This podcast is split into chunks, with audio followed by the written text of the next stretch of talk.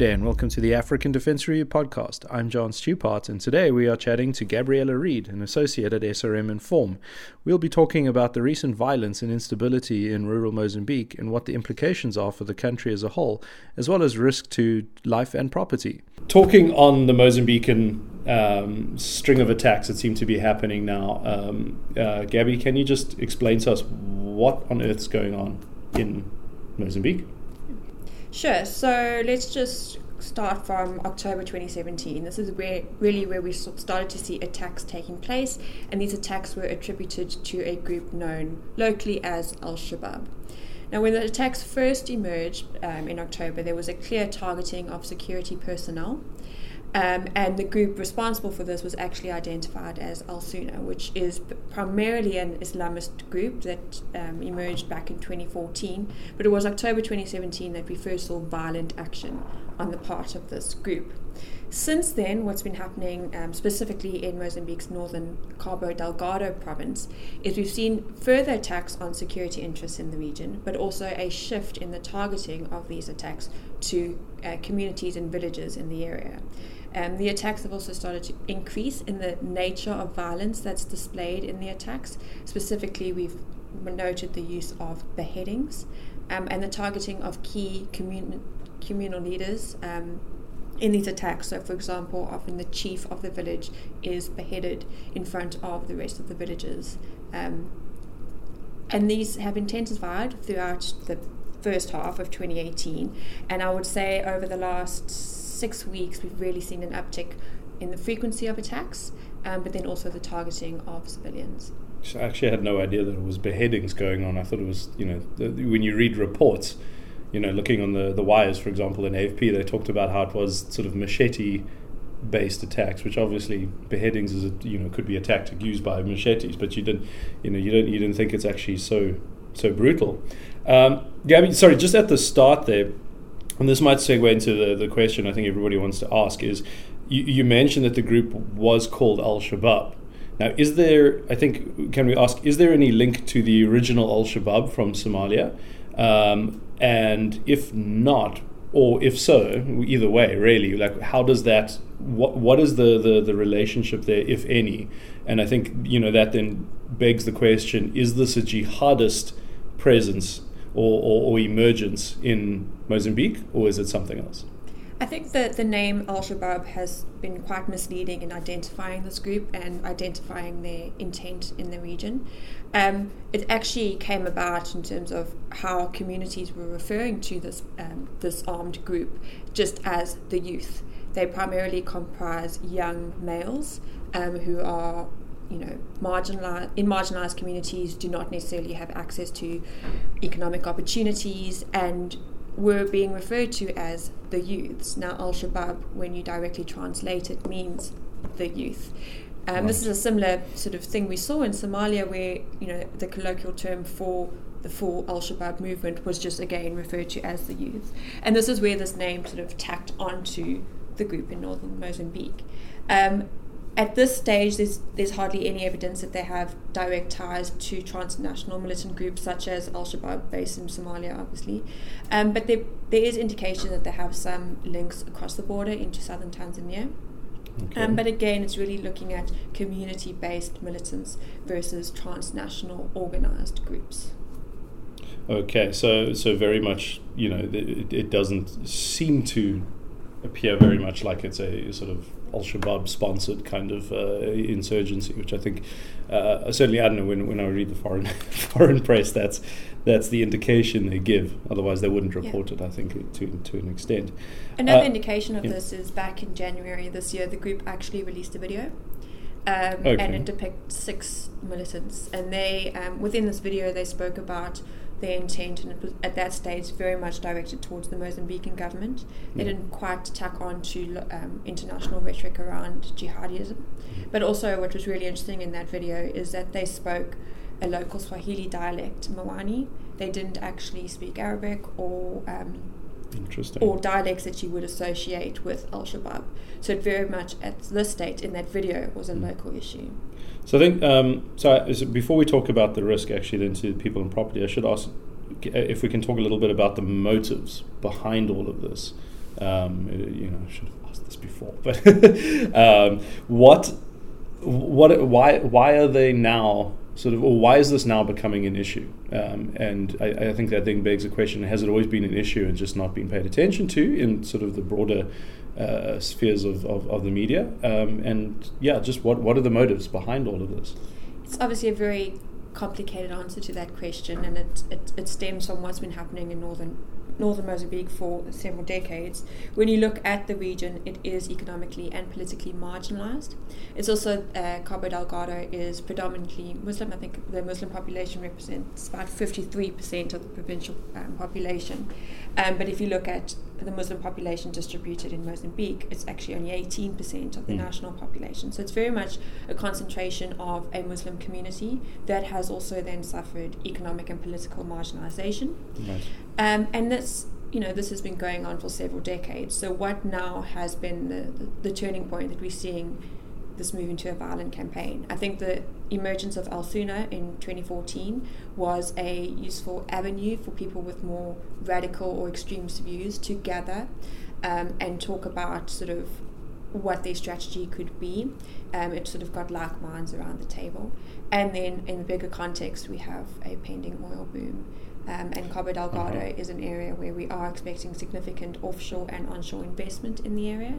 And I think it, you know, this feeds into the rhetoric of are we going to see equal um, and accessible economic development in the hmm. region? Mm. When you take a marginalized community, t- um, add in the high number of unemployed youths, mm. um, an avenue to explore more extremist sentiments through Al Sunna, and then um, possibly hesitance about how much development the oil boom will bring mm. northern, northern, Mozambique, I think all of these components added up, and that's why we've started to see the, the, the, violence that have taken place. It almost sounds a bit like a Niger Delta kind of thing uh, popping up, where you, yeah, you have like an incredibly marginalized community in a potentially uh, massively economically prosperous area.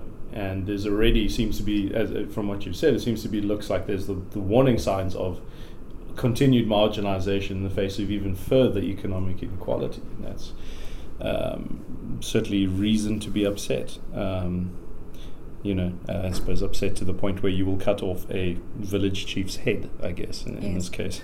so, yeah, I think um, the, the, region has been vulnerable to extremism, and we're now seeing that starting to play out. Yeah. Um, right, so then, based off on this, should should we as as sort of you know sort of Joe Public or or even sort of humanitarian workers um, interested or working in the area, uh, what what is the risk um, to people both on the ground um, and also just if if there is you know any significant infrastructure or property there, what is what is the actual risk of, of over all of these attacks uh, to to to to that? Yeah.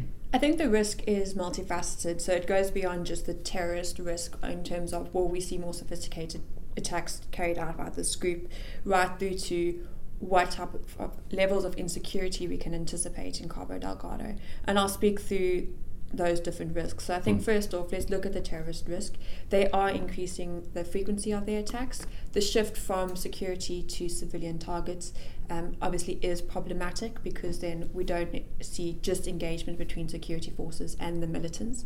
The rhetoric, the militant group's rhetoric, is also very broad brush. They just speak about um, enemies opposed to their objectives, so that mm. could be applied to various targets in the region. Um, and we're also seeing them increase their capabilities. So, as we mentioned, the initial attacks, there was references to weapons like machetes, and now we're seeing more targeted violence such as beheadings.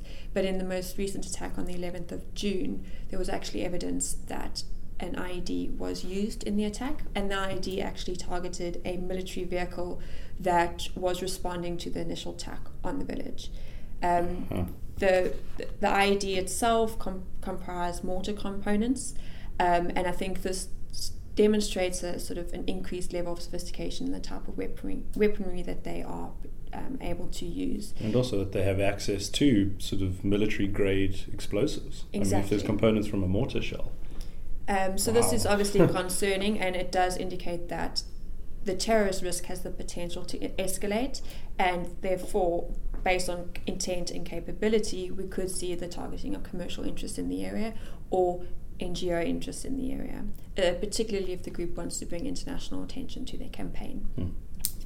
But beyond this, we've also seen the Mozambican government respond with a very strong security approach to this threat. Um, now, in the short term, this might actually aggravate violence um, in, in two possible avenues. The one is increased police and military presence in the region, increases opportunity for attacks by these groups, by the militant groups. Um, so we could see, in, in the short term at least, a spike in attacks, again targeting security forces. But also, the Mozambican government has adopted um, very, a blanket approach, very similar to what they would do when they were countering Renamo operations, mm. where they would go into villages, um, conduct mass arrests to not only um, detain individuals suspected of being militants, but also individuals suspected of supporting militant operations. And we're seeing the same sort of blanket approach, mass arrests take place. Very heavy handed. In, in northern Mozambique. Mm. And this has, you know, run on consequences. One, it has the ability to ag- aggravate recruitment channels where people are pushing back against the government response. It could anger communities, so what we could then see is protests take place in areas that are not necessarily within the operating territory of the militant group, so perhaps larger cities. Um, such as Palma in Car- uh, Cabo Delgado, will, will actually see the protests take place. And then finally, we're seeing international response to, to this concern. So we've had the US Embassy in Maputo now advise US citizens to leave Cabo Delgado. Um, and this mirrors a similar advisory that's in place by the UK Foreign Office. Sorry, Foreign and Commonwealth Office, um, which also advises against all but essential travel to the region. Um, this we've further seen con- um, consequences for travellers in that the Mozambican government has started to revoke certain visas for foreign nationals, tra- specifically those travelling to the north of the country, and this has impacted humanitarian workers as well as students who um, have been engaged in studying, uh, sorry, projects in the area. Mm. And then um, I, a risk to Maputo. I know it's you know it would be very minimal at this point, but you know as we've seen from Boko Haram and the likes, you know there, there is often an opportunity to sort of reach out, as it were, mm. and and conduct something like that. Do you think the capital or, or any major Mozambican city away from Cabo Delgado is is at risk? It's it's a hard one to assess in terms of capability. I think the intent would be there if your you know if your campaign is centered on a lack of government action in the region in which you operate. Obviously, you would um, benefit from an attack that can strike the heart of the government. The issue is, well, do they have the capability to get there? I'd imagine an attack in Maputo is probably the least likely if they are going to prioritize. Um, larger cities or more strategic assets, Cabo Delgado still offers that. So we could see a shift to directly targeting the oil and gas industry there. That would have a particularly um, large impact on Mozambique, given that the country really needs the that oil and gas revenue to start coming in. If we look at the broader political and economic status of Mozambique. Mm. Um, capability can also be impacted in the longer term by a potential, and there's very little evidence of this at this stage, but there is a potential that the group could get greater uh, support from Renamo. The reason being, mm. Renamo has previously reached out to Muslim communities in Mozambique as a as a support base. Um, again, t- um, off the back of a campaign of you know being outside of a Frelimo dominated political environment, being marginalized, they could tie, um, pull on those sort of ties and that sort of rhetoric. And Renamo's leader just Renamo's recently leader went back into the hills, right? With uh, the, yes. Yeah. Um, so, you know, there was a lot of optimism around the talks under Dhlakama before he unfortunately passed away that we were going to see a new peace agreement between the Frelimo government and Renamo. We're not in that environment anymore. So we have historical ties between Renamo and, and the Muslim communities. We have had past president of Renamo um, carrying out successful militant attacks, um, including targeting commercial interests. I mean, we saw them target railways leading to the port of Beira to um, target coal exports. And um, so we could see a potential um, partnership in the longer term.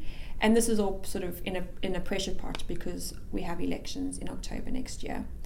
Uh-huh. So the political tensions might serve to aggravate this this conflict. I for actually completely forgot about elections next year, but that's a good point because that, yeah, the, the, I like the pressure pot analogy actually. Gabby Reid, thank you very much. Pleasure.